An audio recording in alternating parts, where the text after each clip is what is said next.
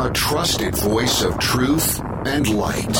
The narratives that mislead most of us aren't outright lies, they're the deliberate omission of facts that could give us a more complete picture. And a rally point for those who've accepted the reality that they are not sheep.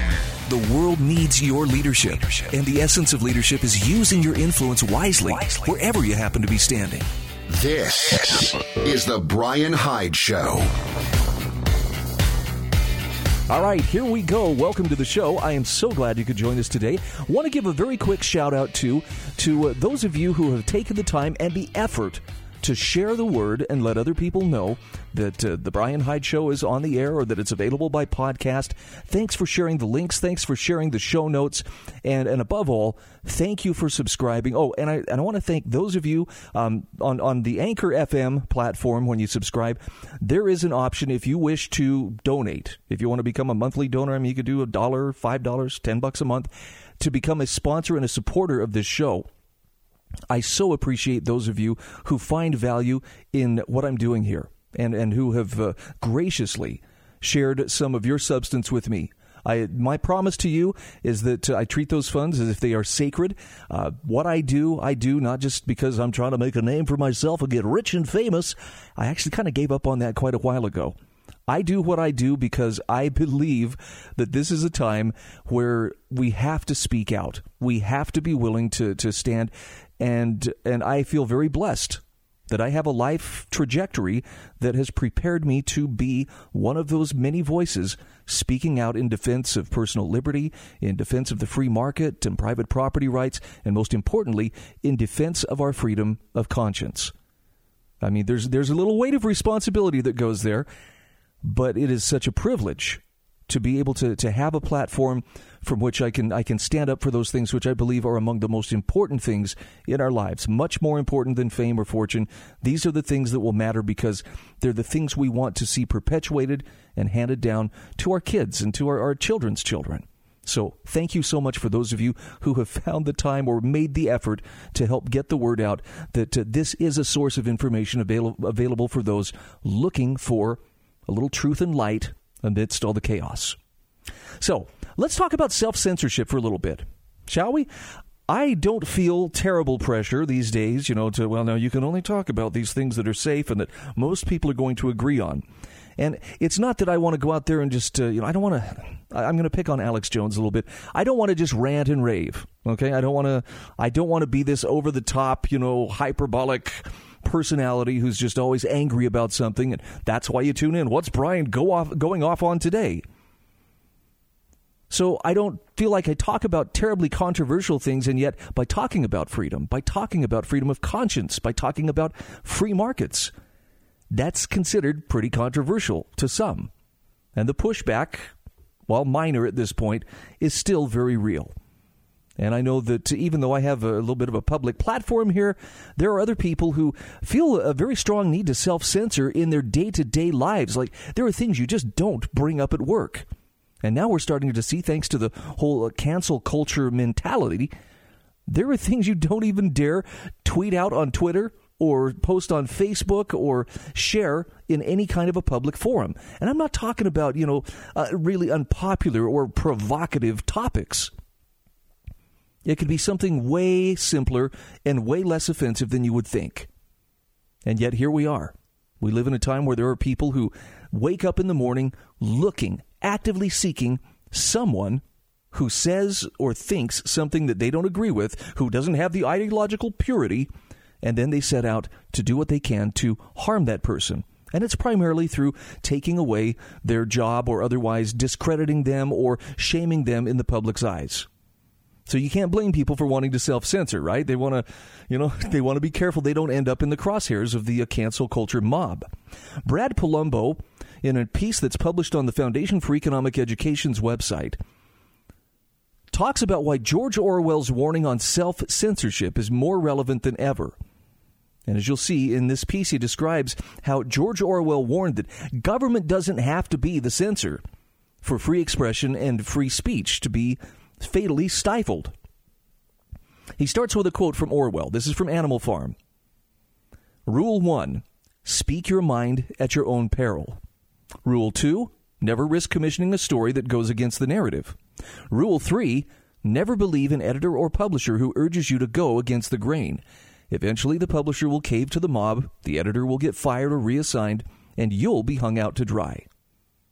Now, Brad Polumbo says this is a quotation from George Orwell's preface to Animal Farm, titled Freedom of the Press, where he was discussing the chilling effect of the Soviet Union's influence on global publishing and debate far beyond the reach of its official censorship laws. He says, no, wait. No, it isn't. Actually, this is an excerpt from the resignation letter of New York Times opinion editor and writer Bari Weiss. She penned it this week where she blew the whistle on the hostility toward intellectual diversity that now reigns supreme at the country's most prominent newspaper. A contrarian moderate but hardly right wing in her politics, the journalist describes the outright harassment and cruelty she faced at the hands of her colleagues to the point where she could no longer continue her work. Here's what she said. She said, My own forays into wrongthink have made me the subject of constant bullying by colleagues who disagree with my views. They've called me a Nazi and a racist. I've learned to brush off comments about how I'm writing about the Jews again. Several colleagues perceived to be friendly with me were badgered by coworkers. She says my work and character are openly demeaned on company wide Slack channels where masthead editors regularly weigh in. There, some coworkers insist I need to be rooted out if this company is to be a truly inclusive one, while others post axe emojis next to my name. Still, other New York Times employees publicly smear me as a liar and a bigot on Twitter with no fear that harassing me will be met with appropriate action. They never are. End quote. Now, Brad Polumbo says Weiss's letter reminds us of the crucial Orwell warning, made, the crucial warning rather Orwell made in his time to preserve a free and open society. Legal protections from government censorship, while crucial, are not nearly enough. And he has a tweet here from Robby Soave from Reason, which uh, is showing the curator of the San Francisco Museum of Modern Art, who was removed at the request of irate employees because he said they would not exclude the consideration of the art of white men at this museum. The guy's name is Gary Garrels. And what he said was, I do not believe I have ever said that it is important to collect the art of white men. I have said that it is important that we do not exclude consideration of the art of white men. Now, for this, he was accused of white supremacy. He ended up resigning. The uh, employees of the San Francisco Museum of Modern Art said his removal was, quote, non negotiable. Okay, government didn't remove him from his job. It was pressure from employees and from the woke culture mob that removed him. But but I ask you, is there anything he said there that really would merit this? And I guess it's going to depend on your subjective point of view. Well, you know, he said the word white. that must mean he's a white supremacist. I don't think so. And Brad Polumbo lists a whole list, just, I mean, there's a whole litany of people who have suffered the fate that Bari Weiss has suffered, and this is what the cancel culture looks like in action. A Palestinian immigrant and business owner had his lease canceled had his restaurant boycotted after activists dug up his daughter's old offensive social media posts from when she was a teenager. Or how about the Hispanic construction worker who was fired for making the OK sign, which supposedly is now a white supremacist hand signal? Or the soccer player that was pushed off the Los Angeles Galaxy roster because his wife posted something that someone thought was racist on Instagram. The head opinion editor of the New York Times was fired and his colleague demoted after they published an op ed by a U.S. Senator arguing a widely held position, and liberal colleagues claimed that those words put black lives in danger. Then you have the random Boeing executive recently mobbed and fired because 30 years ago he wrote an article arguing against having women serve in combat roles in the military. Or the data analyst who tweeted out the findings of a research paper by a black scholar, by the way, about the ineffectiveness of protests and was fired after colleagues claimed their safety was threatened. Or this one, led by progressives as prominent as New York Times columnist Paul Krugman, a woke mob tried to get a Chicago economist fired from his editorship of an economics journal for tweeting that embracing defund the police undercuts the Black Lives Matter movement's chance of achieving real reform. Now, Brad Polumbo says these are just a few examples of many.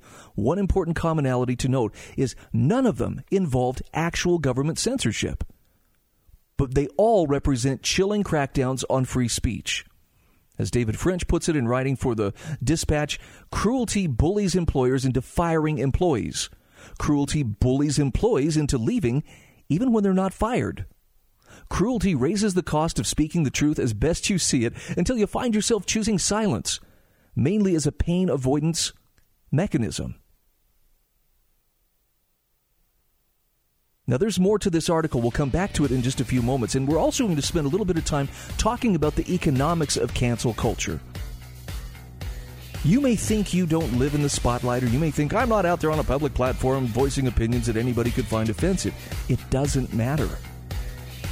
Your voice is actively being silenced, whether you think it is or not. We'll be back in a moment.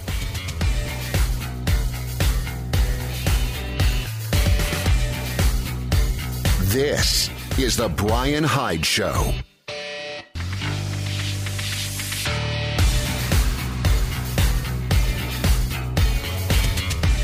This is The Bryan Hyde Show. And just like that, we are back. You know, there's a reason why the unofficial motto of this program is revel in wrong think. And it's not so much a matter of we're going to go out there and we're going to be pains in the tuchus to everybody that we meet. It's just a matter of if you want to be free, you better be comfortable with the idea that you're going to be called out for exercising your individuality. I don't know why. People with a controlling nature are going to see it as an affront to you not asking permission for them to tell you that it's okay to think this or say that or do this or do that. I've been sharing an article here from Brad Polumbo. This was published on the Foundation for Economic Education's website about why George Orwell's warning on self censorship is more relevant than ever. And he comes back to this observation that what Orwell warned decades ago is very, very true today. Orwell said, obviously, it's not desirable that a government department should have any power of censorship. But the chief danger to freedom of thought and speech at this moment is not the direct interference of government or any official body. If publishers and editors exert themselves to keep certain topics out of print, it's not because they're frightened of prosecution, but because they're frightened of public opinion. In this country, he says, uh, this in, this intellectual cowardice is the worst enemy a journalist or writer has to face, and that fact does not seem to me to have had the discussion it deserves. End quote.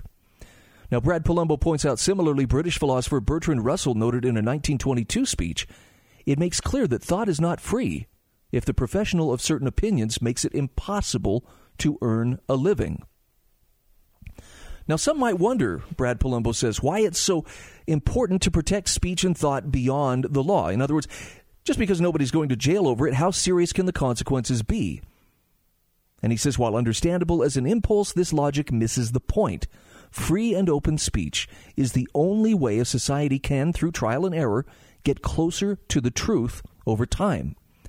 It was abolitionist Frederick Douglass who described free speech as, quote, the great moral renovator of society and government, end quote. What he meant was that the, that only the free speech, or the only the free flow rather, of open speech can challenge existing orthodoxies and evolve society. From women's suffrage to the civil rights movement, we would never have made so much progress on sexism and racism without the right to speak freely. Silence, on the other hand, enshrines the status quo, a fact that I don't believe is lost on those who are most vigorously promoting cancel culture. And Brad Polumbo says, as John Stuart Mill put it, quote, if the opinion is right, they are deprived of the opportunity of exchanging error for truth. If wrong, they lose what is almost as great a benefit the clearer perception and livelier impression of truth produced by its collision with error. End quote. Polumbo says this great discovery process through free flowing speech first and foremost requires a hands off approach from government, but it still can't occur in a, cu- in a culture that's hostile to dissenting opinion and debate. When airing a differing view can get you mobbed or even put your job in jeopardy, only society's most powerful, or those whose views align with the current orthodoxy, will be able to speak openly without fear. So Orwell and Russell were right then, even if we're not only fully even if we're only fully realizing it now.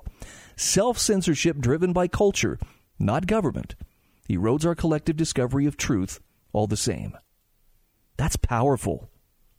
And isn't that really what we're after here, right? It's not that we don't we don't use free speech because that allows us to exercise political domination over all others.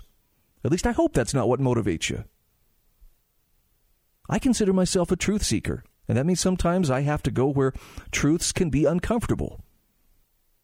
I'm sure you've probably noticed that. I probably brought up a few things that have made you go, oh, wow, I really wish you'd talk about something else. But that's how we learn. And, we, and, and in order for us to learn, we've got to be free to encounter truth as well as error. And I guess more importantly, we have to become experts in our own right on being able to sift truth from error. This is why I'm such a huge proponent of getting yourself a liberal arts education. I'm talking about the kind that comes from reading books that are over your head in the privacy of your own home on a consistent basis exposing your to the, your mind to the greatest thinkers that uh, civilization has ever produced. Even though they were wrong about some things, they were still great thinkers, and there's still things you can learn that will help you order your own thoughts by studying them. Let's touch for a moment on the economics of cancel culture. This is from Veronique de Rugy. When mob mentality and moral suasion meet the market, she says a wave of hasty firings is sweeping across the country driven by demands from what some call the cancel culture. New York Times editorial page James Bennet, eh, page editor James Bennet ran an op-ed from Senator Tom Cotton that displeased the paper's readers and some colleagues, so he lost his job. She talks about the curator at the uh, San Francisco Museum of Modern Art. But she says the list of those who lost their jobs is much longer. The rationale sometimes is as stunningly weak as someone just liking the wrong tweet. And as a result, she says fear has gripped many workers.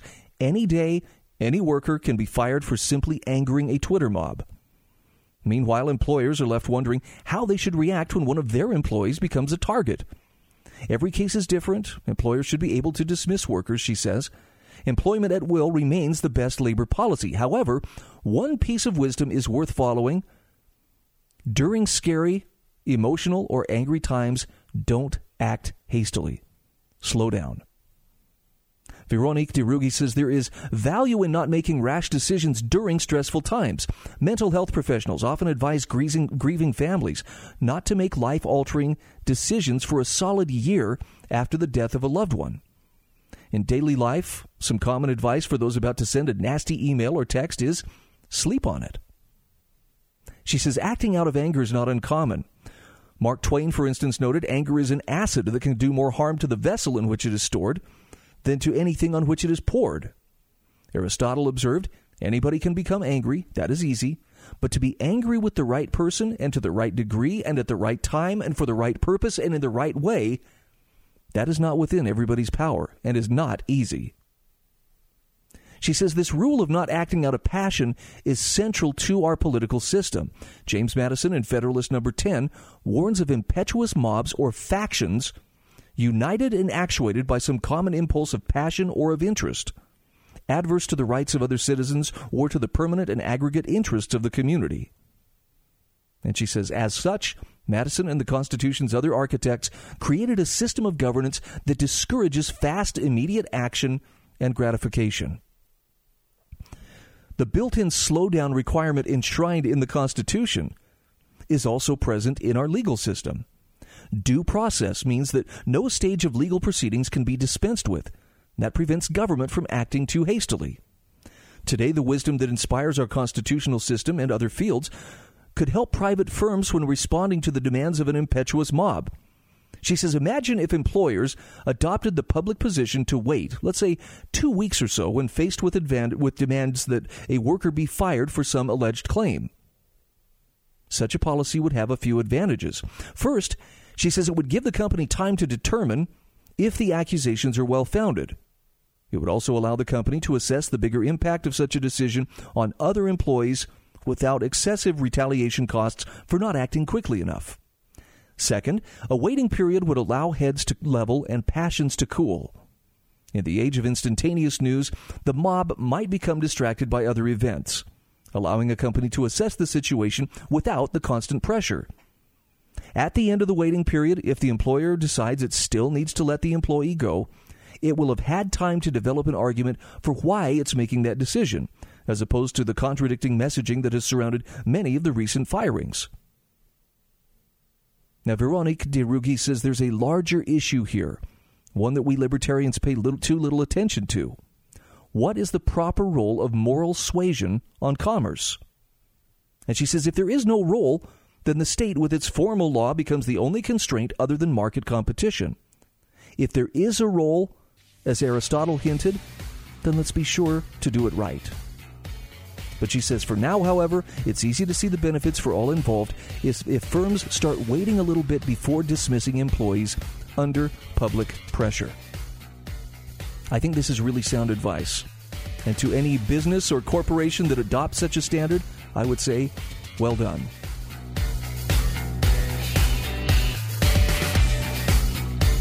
This is The Bryan Hyde Show.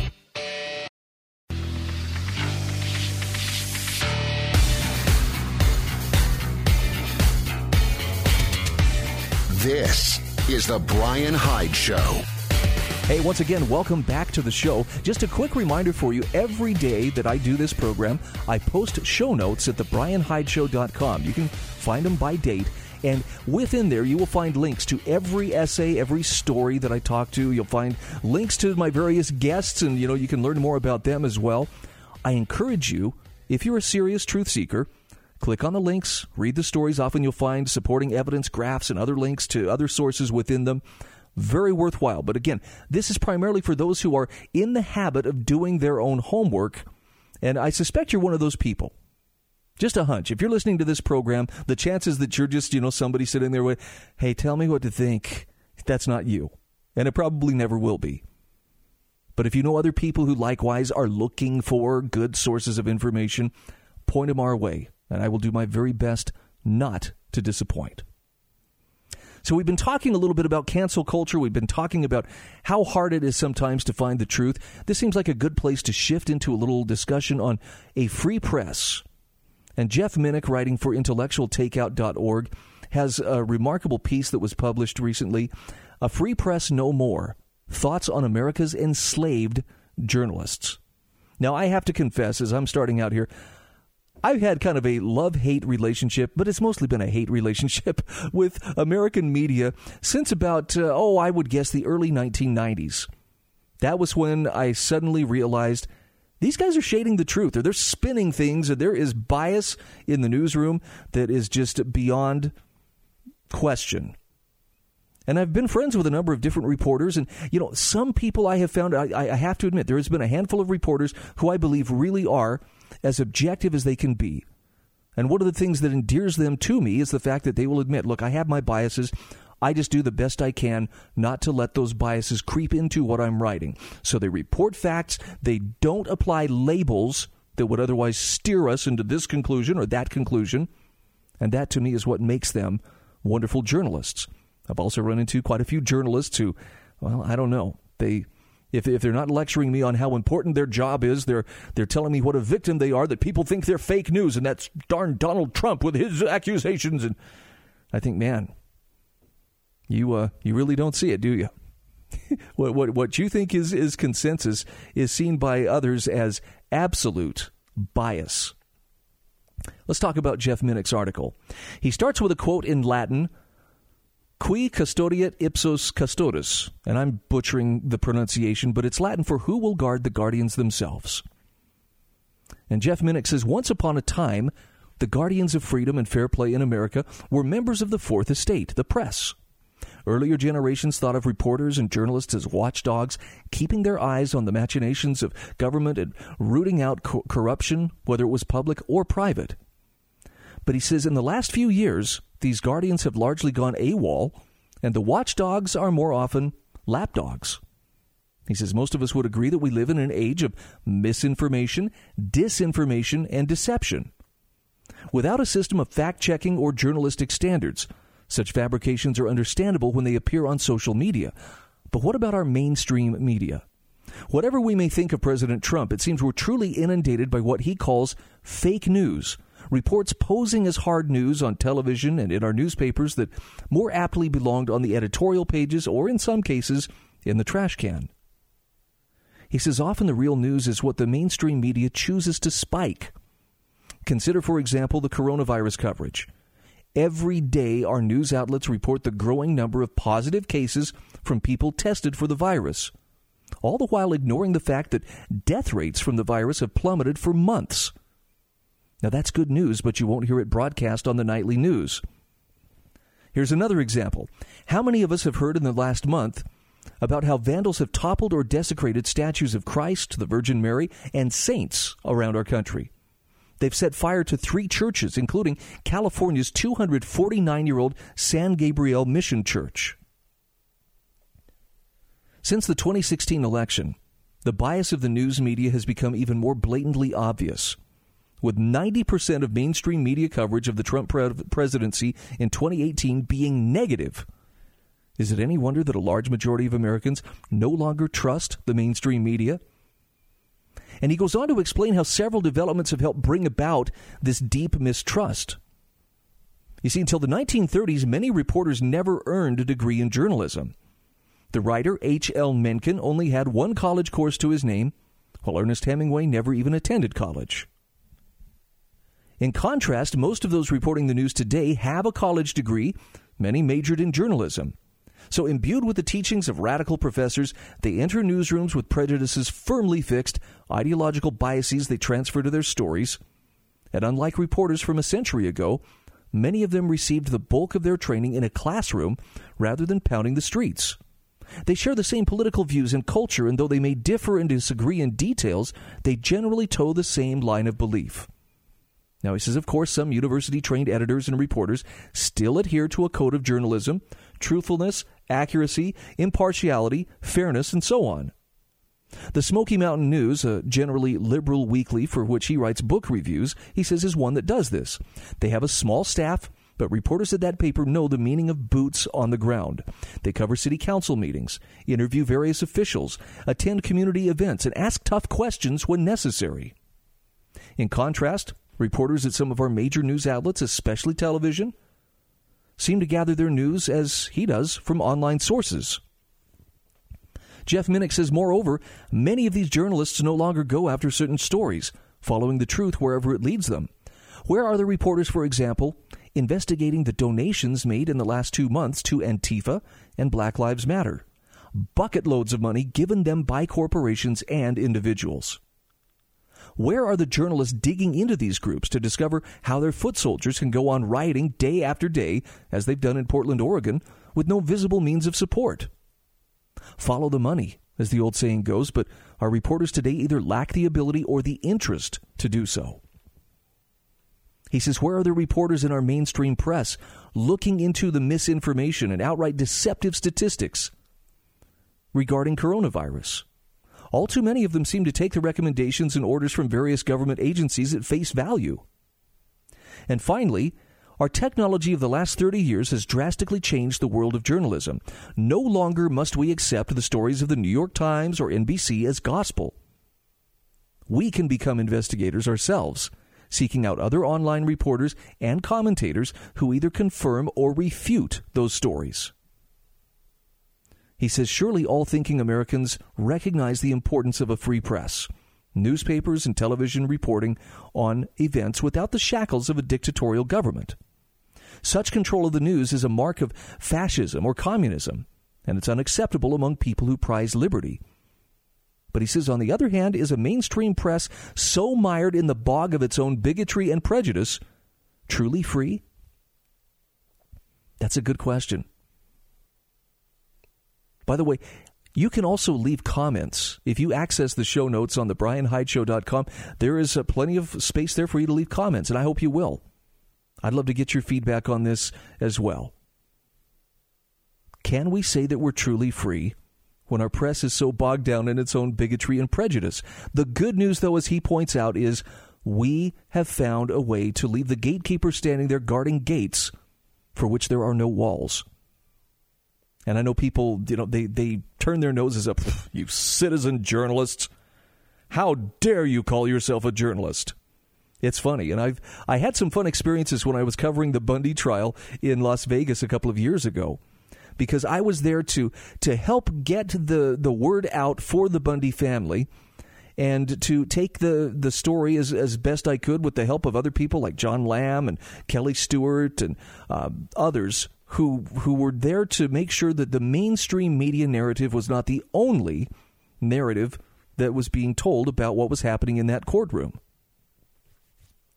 And it was kind of fun, you know, from the standpoint of I really didn't want to be there in uh, the courtroom and the courthouse is a pretty forbidding place and very very strict rules no phones no nothing you know you have to you have to sit there expressionless you know if you so much as smiled the marshals could come and ask you to leave the courtroom because that could be construed as cheerleading but it was so interesting to hear what was going on, to go back and report on that. And, you know, I, I don't want to sound like, uh, you know, my ego grew as I saw the, the number of views of our Facebook videos that we put up. But it was very gratifying to see how that uh, that organic growth of people wanting to get a uh, I'm not going to say spin free because, frankly, I, I, had my own spin, but it was simply to, to tell the truth with with uh, without the obligatory, well, of course, we know the Bundys are guilty, and the only question is, will a jury do its job and find them guilty? You know, there, there were sides of the story that simply hadn't been told. They were omitted for whatever reason, political correctness or others. And it was so gratifying to see the number of people accessing those videos as, as we put those out there and showing that, yeah, this is actually a very viable way to do an end run around those uh, media outlets and those guardians of truth who wouldn't tell the truth. Anyway, a fun thing to be a part of, and I think we need more people doing exactly that.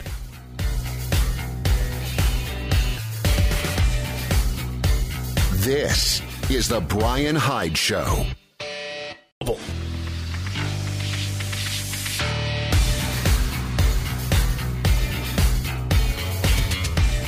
This is the Bryan Hyde Show.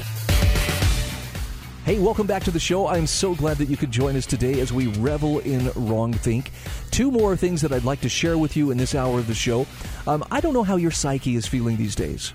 You know, I don't know if you, if, if you give yourself regular, you know, self examinations as far as your psychological well being, but I feel pretty safe in saying most of us are feeling a little beat up lately, a little bruised, a little traumatized, and it's it's understandable. I mean, how much in our lives has changed, and not necessarily in a good way, in the last four months? A lot, right? So, those beat up psyches, is there something more to it than simply, well, you and I seem to be having trouble coping with reality? What if I were to suggest that there is a psychological warfare plan that is playing out before us, and that that might have something to do with some of the uh, some of the pain that we're feeling? Annie Holmquist, writing for intellectualtakeout.org, references the 1958 psychological warfare plan that is playing out before us. She says, I recently wrote about an old 1984 interview with the former communist Yuri Bezmenov, who described the ideological subversion which could eventually take down America. Now, she says, I know it sounds like the stuff of conspiracy theories until one realizes that his predictions of demoralization destabilization, and crisis are all unfolding before our eyes. But here's what's really interesting. She says, pondering his prophetic words, I hunted up an old book a friend mentioned to me years ago The Naked Communist. Sorry, I'm just going to look over. Yep, there it is. It's on my bookshelf. Woo! now she says, the title, I admit, is chuckle-worthy, but the words inside are no laughing matter, particularly when one reads the section titled Importance of the Psychological War. Written in 1958, some of the current strategy goals which the communists and their fellow travelers are seeking to achieve seemed dated and read like a history book from the past, but then one comes to item number 17. Quote, Get control of the schools. Use them as transmission belts for socialism and current communist propaganda soften the curriculum, get control of teachers' associations, put the party line in textbooks. End quote. That part about soften the curriculum, she says, really caught her attention. And she asks, haven't Americans been suspicious for years that public school curriculum has been dumbed down? Prominent public figures have certainly made this claim, while a comparison of middle school reading lists from today's schools and those of a hundred years ago provides some other convincing evidence. But she says things take a step closer to home by encouraging the use of student riots to foment public protests against programs or organizations which are under communist attack. We've had not a little experience with riots and protests lately, says Annie Holmquist, many of which have been heavily attended by young people. Are they mere tools in the hands of an ideology we don't realize is pulling the strings? And she says, even more terrifying, the list progresses from student riots to the cancel culture and statue bashing we're also currently experiencing. From the book, continue discrediting American culture by degrading all forms of artistic expression. Item number 22 commands. Item 31 calls for communists to belittle all forms of American culture and discourage the teaching of American history. The document also suggests discrediting both the Constitution and the Founding Fathers. Of the latter, it says present them as selfish aristocrats who had no concern for the common man. Kind of sounds similar to the slaveholding racists mantra that the founders are now being portrayed as, doesn't it? She says the list is extensive, and many of the items listed as eventual goals are now accepted parts of our culture. But she says there's one more that deserves a closer look create the impression that violence and insurrection are legitimate aspects of the American tradition, that students and special interest groups should rise up and use, quote, united force to solve economic, political, or social programs. Wow. Annie Holmquist says since the death of George Floyd, protests and violence have become commonplace. The large gatherings banned by our governments during the COVID 19 pandemic suddenly became necessary for fighting racism. Indeed, systemic racism is increasingly labeled as a public health crisis, which Black Lives Matter must wage war against. Furthermore, she says complete unity is demanded from the public. Those who refuse to go along or fail to say anything at all are immediately ostracized. So, where does this leave us? Should we start running around screaming, The communists are coming! The communists are coming! No. Annie Holmquist says now is not the time to lose our heads. Rather, we should look at this historical list, recognize the parallels it has with our current culture, and then ask ourselves whether there's an ideology working to undermine the values, history, and ideas upon which America was founded. If we conclude that there is, then she says we have a decision to make. Do we accept that ideology and allow it to take over America? If so, it's time to join the throngs of corporations, politicians, and average citizens in agitating for change. But she says if we decide that ideology is not in line with what we believe, nor with the direction we want to see America go, then we must be ready to choose the road less traveled. This road is one of standing up for truth and justice. It also involves warning others of the consequences which come from giving away from giving way rather to an ideology completely opposed to what America has sought to protect and advance over the years. As the naked communist implies, she says the alarm bell has been sounding for many years. Now we just need the ears to hear and respond to it. I really love her insights. And again, this will be linked in the show notes. All right, one final thought here. Uh, we just passed on the 20th the uh, anniversary of man landing on the moon, 51st anniversary. And by the way, when people say, well, you know, the moon landing was faked, I like to counter them with, oh, you're one of those people who believes there's a moon just you know to see the look on their face. Actually, Paul Rosenberg points out something very interesting that has happened to our our our drive since that time. It's titled "To Be Young and Headed to the Stars," and he says, "I would pay dearly for young people to feel like to feel what it was like to be a scientifically minded child in the 1960s." He says it was a special and beautiful moment. Each week there was a new step toward the stars. And this was not science fiction, this was real. There was an exhilaration to it that I don't think can be found in any other venture. The door to infinite space was creaking open for us. Never in all the long history of mankind had the heavens been reachable, and then suddenly they were. Satellites were going up one after another and functioning. A few men, strapped perilously to the tops of dangerous rockets, followed. Then came the Gemini program and our first serious steps away from the planet. As it moved forward, we saw men living in space for more and more days at a time as they learned to rendezvous. They even left their capsule and walked in space. And then we geared up for a trip to the moon and succeeded. He says, Why wouldn't a young person believe humanity was on its way to the stars? Humanity was on its way to the stars. And on top of that, we had Star Trek. Remember that while Star Trek was clearly fiction, it was easy to see it as just a few steps ahead of us. And Star Trek was all about morality tales. We looked forward not only to an interesting future, but a good one, where we all became better. And again, this was not at all unreasonable, as we were taking clear steps toward it day by day. This was real. And then it all stopped. Skylab and the shuttle were steps backward, useful mostly for saving face. Humanity stopped progressing and pulled back from the stars. He says, if any of us still need a reason to judge government as unworthy for our time and treasure, here it is. Since space was closed, we've endured boring, washed out decades focused on anything but the awe inspiring, the good, and the heroic. Five plus decades have been stripped of the greatest excitement, discovery, and growth that was ever within humanity's grasp.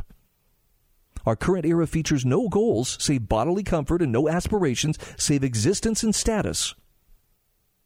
Underlying it all is a palette of manufactured fears that can only be salved by buying the right products or electing the right politicians. We're living through the triumph of manipulation and the disappearance of vigorous individuals. And he shares some quotes from the men who actually walked on the moon to illustrate what he's talking about. This is one from Edgar Mitchell, Mitchell from Apollo 14. On the return trip home, gazing through 240,000 miles of space toward the stars and the planet from which I had come, I suddenly experienced the universe as intelligent, loving, harmonious. My view of our planet was a glimpse of divinity. We went to the moon as technicians. We returned as humanitarians. Or here's one from Buzz Aldrin. As Neil and I first stood on the surface of the moon looking back at Earth, a bright blue marble suspended in the blackness of space, the experience moved us in ways we could not have anticipated. There are a couple other great quotes there, but I'm going to encourage you click on the link in the show notes and read it for yourself. Paul Rosenberg says, Please remember that everything done back then was done with technology that's now obsolete. His point being, the stars are not beyond our grasp. It's our lives that have been restrained and our expectations that have been neutered. Modern existence, the televised and taught in government schools kind, can see nothing beyond comfort and status. Discovery is a non factor. The lives they advertise feature endless activity, but it's devoid of substance. Still, he says, a doorway to the stars stands open to us, but we must act on our own rather than waiting for permissions that never really come.